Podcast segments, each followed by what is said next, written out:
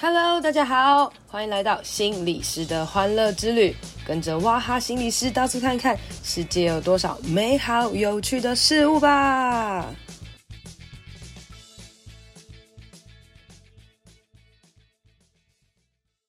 Hello，大家好，欢迎收听心理师的欢乐之旅第二十五集。今天想要来跟大家分享一个主题，叫做“看不见的伤”哦。想要来跟大家谈谈霸凌事件哦。那为什么会想要跟大家来谈霸凌呢？是因为呃前几天有一个朋友啊，他做了一个关于霸凌的游戏哦。那他想要邀请我跟呃南瓜妹，我们两个人一起来试玩看看。那我们在这个霸凌的游戏当中，我们可以呃看见一些什么，或是带大家讨论一些什么哦。也就是说，呃，就像是我们可以借由玩游戏，然后游戏完之后跟大家讨论。但为了要保持这个游戏的神秘性啊，所以这游戏到底在干嘛呢？其实我搞不太清楚哦。那但。既然他邀请我了，我就要展现我的诚意嘛，哦，所以呢，我就呃想说在，在呃玩游戏之前呢，我们先来跟大家谈谈霸凌哦。那想到霸凌呢，我不知道大家会想到什么？呃，有些人可能很幸运，从小都没有遇到霸凌，诶，但有些人呢，可能你曾经被霸凌过，或是你曾经霸凌过别人，或是你有看过别人被霸凌哦。那我自己想想，诶，我自己的人生有没有遇到什么霸凌的事件呢？诶，好像可能有，但是呃。因为我自己是一个能逃则逃的人，如果真的有遇到呃同学这种东西，我都会想办法逃开。因为我自己是有蛮多朋友的，所以如果遇到某一个团体可能不太 OK，我可能还是会在就会出现在另外一个团体哦，这是我自己想的啦。所以我自己。本身遇到霸凌的经验其实没有很多，但是我想起来是，呃，我参与别人的霸凌哦，不是说我是霸凌别人啊，而是可能属属于这种霸凌的呃旁观者哦。那呃，我记得国中的时候有一个同学，女生同学啊，她就是被大家讨厌，但我也不知道为什么被大家讨厌，大部分人都不喜欢她。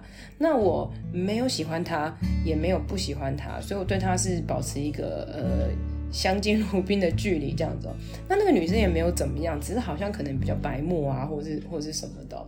那呃，同学们比较多是精神上的排挤她啦。哦，那我觉得其实这时候造成她也蛮多的不舒服的。那因为我自己是基督徒啦，所以我三不五时还是会去去找她，跟她做说说话或者什么。我没有把她当成特别的好朋友，但也没有特别去排挤她哦。那我只记得有一天呢，嗯、上课的时候呢，班上就有人传白纸下来。然后就说请大家折纸飞机这样子，折纸飞机。然后我想说哦，为什么？然后我们就折了纸飞机。然后就下课钟响一打之后，然后就有一个人站起来，就说，譬如说假设那个人叫做小胖胖好了，然后我们就说射死小胖胖，然后就一群人就开始拿飞机，然后射上小胖胖这样。然后我就傻眼了，我想说啊，原来我们今天。拿纸飞机是为了要射他，我当然没有射啦，因为我就是反应比较慢这样子。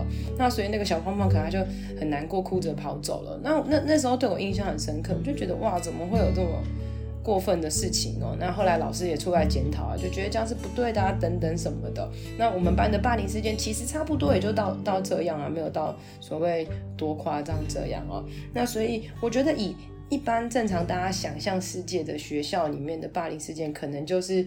呃，排挤啊比较多，或是甚至在现在的世界上，网络的是蛮多的，可能会传一些呃他很丑的照片啊，或是在他的留言里面去留很多的攻击等等的。那这个网络的霸凌，大家知道，除了学校以外，其实网红啊，各式各样的东西就会有很多很多的霸凌哦。那有些人会因为这些霸凌而深受伤害，甚至去自杀了哦。但也有一些人呢，他们反而就是很帅气的回应哦，比如说像那个国际美人钟明轩哈，他就是。每一个那个黑粉对他的留言，他都很帅气的来回应哦。但是其实那是，呃，相对是我们在比较心态、心理比较成熟的状态下，我们好像可以做这些事情。可是很多时候，当我们还是孩子，还在学生时代的时候，我们真的没有办法分辨太多事情，哎，我们反而只能去想。大家不喜欢我，或是天哪，我好糟糕，我好想死哦，等等的。也就是说，在学生年纪很小的时候，他受了很多很多的伤害，也许是老师看不见的，大家看不见，甚至他自己看不见的，因为那些是心灵的攻击等等的。可是长大之后会造成很多的伤害，或是也影响到他的自我价值跟自尊哦。所以，我们来谈谈霸凌这个议题是非常重要的哦。那呃，霸凌就分成四种啦，比较大大略的分成四种。当然，比较常见就肢体霸凌嘛，就是打人啊。然后斗殴，那言语的霸凌是讲一些难听的话，然后三不五时酸你等等哦。那再来是性的霸凌，而性的霸凌呃比较多，像是什么强暴、性骚扰啊这些传色情图片等等这些的啦哦。那再来是精神上的霸凌，精神上的霸凌其实就是等于排挤啊，然后你就感觉随时都有人在后面说你坏话啊等等各式各样的东西哦。那呃我们都会觉得说老师比较容易看见的就是肢体的霸凌啦，我就觉得呃肢体霸凌这件事情是最严重的，最可以解决的哦，因为可能实际上甚至你打人就犯了犯法嘛，这样子哦。可是其实真正会让人很受伤的是那些看不见的霸凌，譬如说像是言语霸凌啊，或是网络霸凌哦。那那些造成是精神上的损害，甚至你会影响想到你自己说，我这样到底呃是不是有时候会检讨自己是我是不是不好，或是我觉得我好像没有办法呃逃脱这个环境等等的这种状态哦。其实身心压力是非常非常大的哦。那嗯。有些时候我们会去不断去想说要怎么样辅导那些被害者嘛，哦就是那些被霸凌的同学啊，然后老师就会叫来同理他、关心他啊什么等等的。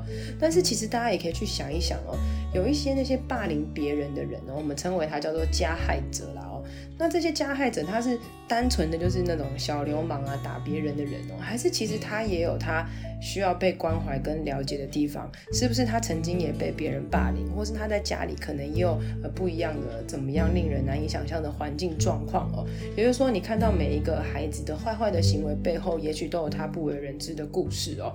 所以以学校事件来讲啊，我觉得加害人跟被害人其实都是很需要被关怀跟了解的哦，甚至那些加害人可以去看看他是不是其实是被害反击性的霸凌哦。那如果这个人他是又是被害者又是加害者，其实他是两种心理状态都有诶，反而他的被影响的那个呃未来长远看待他的心理健康的那种状态是更需要去留意的。那除了被害者与加害者以外啦，呃旁观旁观者旁观旁观者 是不是也是需要被了解的呢？哦，因为旁观者他如果在旁边看，他没有做哦，或者他有吆喝了，或者他看了他觉得很嗨，他可能会不会有一些内疚，或是有时候会觉得哎自己这样是不是很糟糕，或是有时候会觉得，呃，莫名的想要保护自己而成为加害者等等的各式各样的状态哦。其实旁观者也是需要被关怀的。也就是说，当一个学校发生霸凌事件之后，真的是全体需要启动的，这非常非常考验老师的智慧哦。那你你可以去想想，我们其实应该都有当过旁观者啦。旁观者就像是，呃，譬如说你今天看到 lie 的讯息有很多假新闻的时候，你会跳出来澄清吗？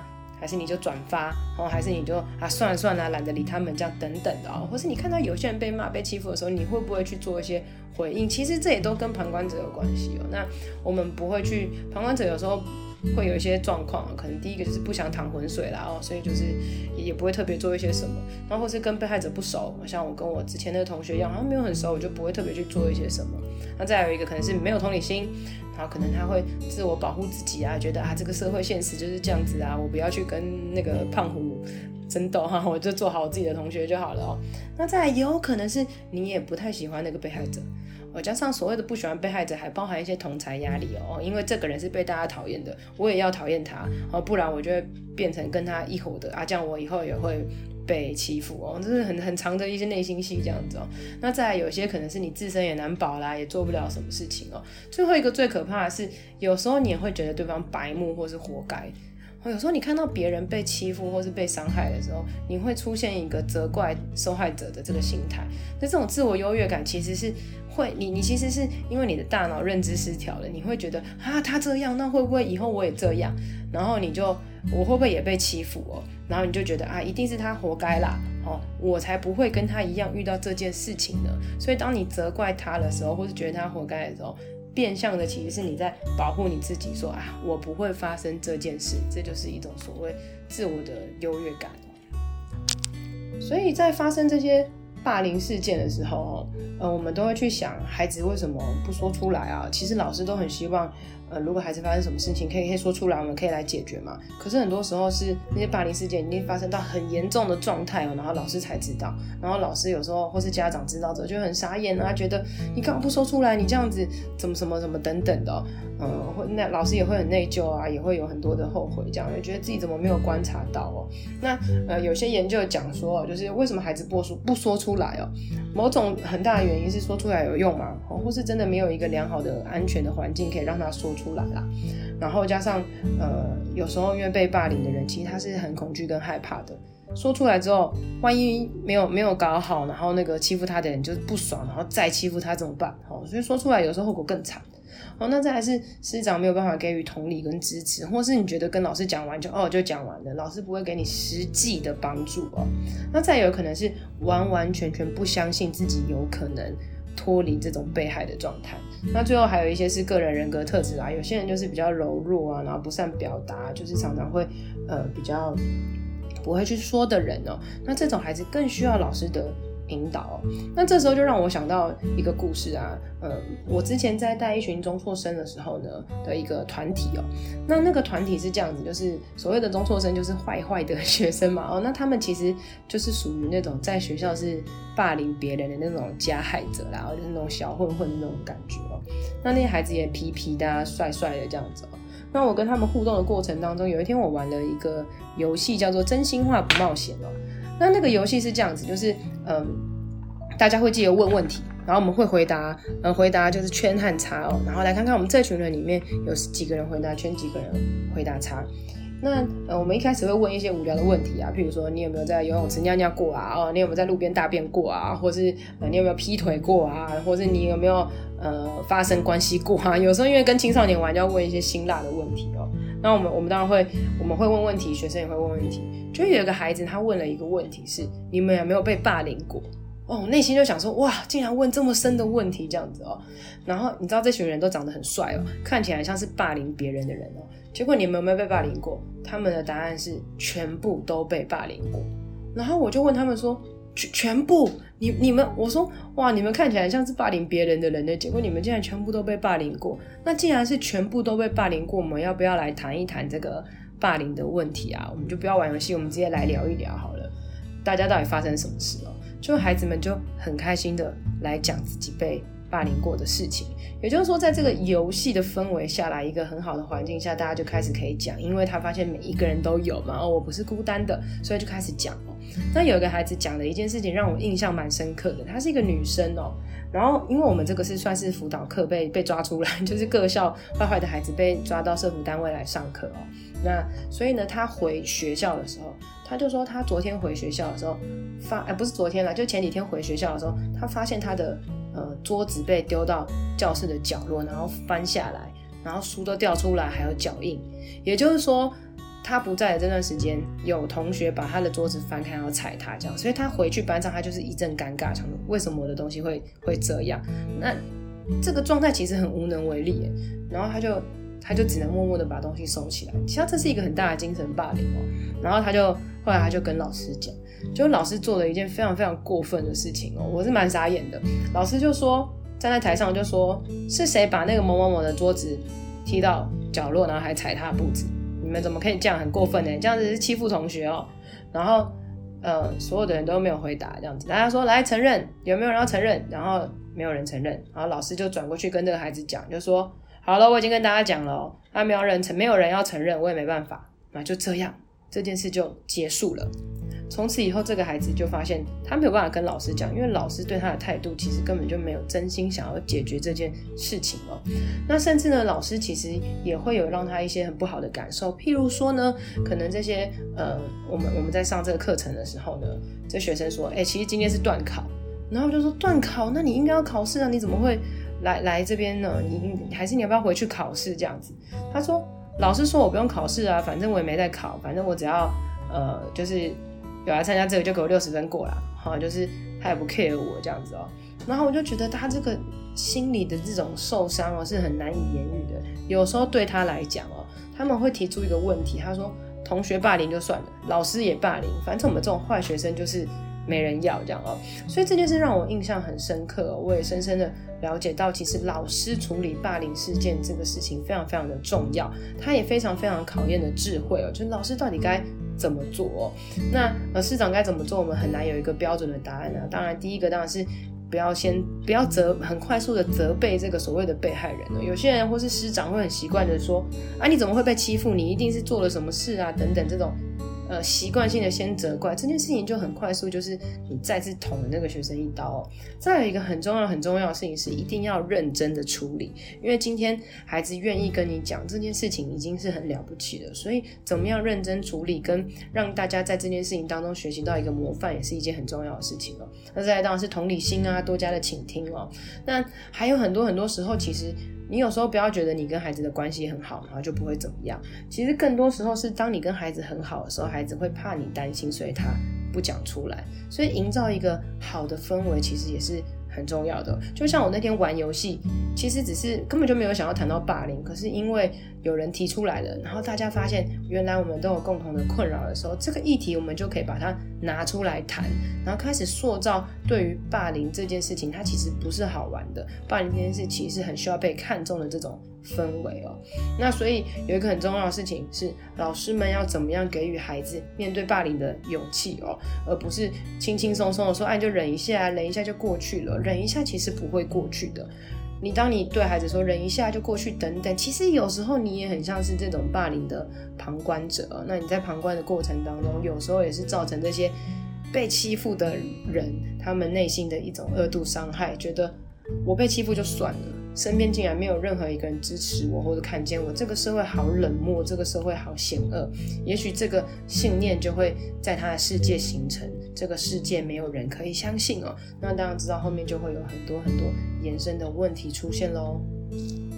在谈到霸凌解决的时候啊，我们常常都会教老师说什么要同理心啊，就像我刚刚讲的，怎么样解决啊，怎么样来帮助，怎么样来阻止这些事情发生哦。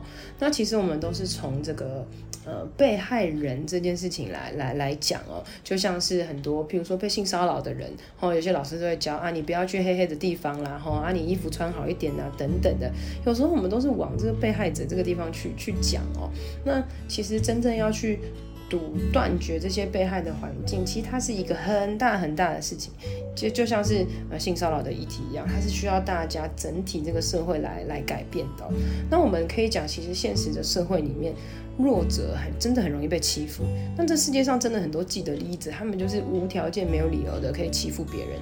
在学校时时代会有霸凌。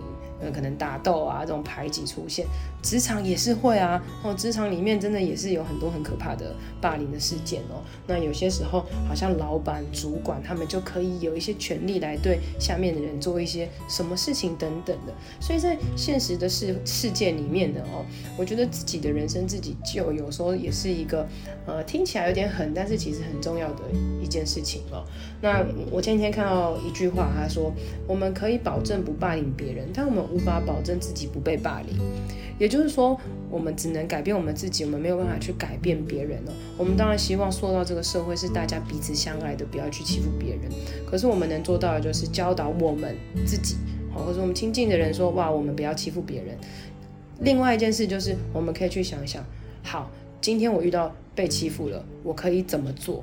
那我可以怎么做呢？有时候除了当我们照顾孩子的心，同理他、支持他、陪伴他走过之后呢，我们也可以赋予他一些其他的技能哦。那我这边提供四个技能给大家听一听哦。那第一个技能就是让自己强起来，也就是说，嗯，你为什么老是被欺负？你可以去思考一下发生了什么事，也许是你的沟通的技巧嘛，或是你的自信心哦。很多时候，当你唯唯诺诺、自信心不足的时候，这时候都会趁机被别人欺负哦。所以你可以怎么样来提升你的自我价值，提升你的自信力跟沟通力哦。然后你面对人际间的冲突、挑战跟困难的时候，你可以怎么样一一来突破各式各样的状态哦。也许我们可以把以前被欺负啊，或是那种啊讲不出话来状态拿出来来讨论一下哦。那怎么样来增加自己的自信心哦？你知道电视上很多人都这样演嘛？有些孩子可能被霸凌、被欺负，可是他后来参加了某一场比赛，得了冠军之后，同学都觉得他很酷，然后就不再欺负他了哦。学生时代有时候就是会有一些这种无聊的事情发生哦。那再来呢，就是多交朋友，也就是说，当你有朋友的时候，有人支持你的时候，你不是孤单一个人的时候，也许这些霸凌的事件也不会那么容易发生哦。因为譬如说，你今天完全没朋友。好，那那班上呃三十个同学好了，你完全没朋友，呃，可能有二十个人欺负你，然后有九个人是旁观者，你一个人，那你真的很容易被欺负。可是如果你有十个朋友，那今天班上有三十个朋友，可能有十个欺负你，十个你是你朋友，十个是旁观者，你还是 可以势均力敌的啦哦。当然我们不能说这是混帮派的概念啦，可是只是说。你如果有朋友的话，你真的不会呃孤军奋战哦。那再来呢是呃你学有学习闪躲啦。什么叫学习闪躲呢？其实就是你可以开始去辨识，哎，真的有哪一些人能闪则闪了哦。譬如说，假设你是大雄的话，你真的离胖虎远一点，然后你可以去跟大爷珊珊当朋友啊，这样哦。因为我们真的是不可能跟每一个人都成为好朋友啦。有时候在社会环境当中也是一样，你就知道跟这个人在一起，你一定会有一些受伤害。也许你就离他远一点，你。不用，呃，有一些人就是专门喜欢去找一些，呃，一定会欺负你的人当朋友，然后展现你的价值性啊等等的，或是你的这种救世主的能力，真的不用。当你去学会辨识，你可以知道你要把心力跟精神花在哪一些人的身上，不用去渴望去一定要去进入到那种呃高级的社会，或是进入到那种主流的团体这样子。那最后一个就是避免。口舌之快啦，不要去挑衅别人哦。有些人就爱爱爱挑衅人呐，哦，有时候真的很生气的时候，想要证明自己，就你打我，你打我啊，然后就被打了，哦，或是挑衅自己说你你有种就把裤子脱下来啊，等等，然后就把裤子脱下来了，你就出糗了哦。所以不要去逞口舌之快，也不要去证明自己哦。有时候呃情绪之下我们会失控，别人会失控，情绪之下的那种失控其实是呃很。不太能够避免的哦，所以保守我们的口舌，其实这是一件很重要的事情。当你有朋友、有老师，你可以去跟他们讲、跟他骂，而不是去跟那些可能会冲起来的人讲啊。所以同时，网络霸凌也是一样哦，避免你的手指乱按啊。有时候，当你很不爽的时候，你去按下一些文字的时候，你不知道你会带来多大的伤害，或是当你今天留言完之后，就会被大家给那个截图，然后群众霸凌，你是不是也会很后悔你讲的这些话？有时候你可以去想一想，当你今天如果是有一群很好的朋友，他们可以愿意听你讲，你就在你的小社群跟你的小世界里面去分享就好了，避免让自己陷入到可能危险的的状态当中哦。而这一切一切都跟自我价值有关系。如果你知道你自己是谁，你相信你自己，你对你自己有自信，反而这时候别人对你的影响力也不会这么的大哦。有时候这些霸凌的事件其实是互相的，当然我们不能说被霸凌的人都是活该，但我们可以讲的是。被霸凌的人，他们都是有能力可以来自我保护自己的。也就是说，当他们一天一天让自己强壮起来的时候，也会一天一天的减少可能被别人的欺负啦哦。那当然，我相信所有被霸凌的人其实都是非常非常痛苦跟非常非常辛苦的，特别是在学校里面哦。学生时代很多时候，我们的自我价值啊，或是我们的嗯对于未来未知的彷徨等等，还有我们大脑的开发都不是那么的成熟，所以我们。那在学生时代受的伤害其实是非常大，也会有非常长远的影响力的。那呃，最后我要来推荐一下，就是呃。我跟朋友要直播的这个打电动这个游戏啦啊，那到底是什么呢？我也不太清楚。那这套游戏呢是教师模拟器，叫做不愿看见的伤哦。那它是呃翻转海狸工作室里面大理发明设计的啦。那实际内容呢，有机会大家可以去翻转海狸工作室的 FB 上面看哦。那里面有一段话，我念给大家听哦，就是看不见的伤不代表不存在，至今在每个教学现场里日复一日的上演。到底谁是加害者，谁又是受害者？要怎么才能抚平成长过程中无可避免的伤痛呢？你一个处于真实失陪法底下的实习生会怎么选择？也就是说，我们每一个人会扮演实习生啦，然后去做很多的选择，然后看看会发生什么样的事情，那自己会发生什么样的事情，以后再跟大家分享哦。那今天跟大家分享霸凌，也是要让大家知道，呃，这些事情它真的会不断不断的上演。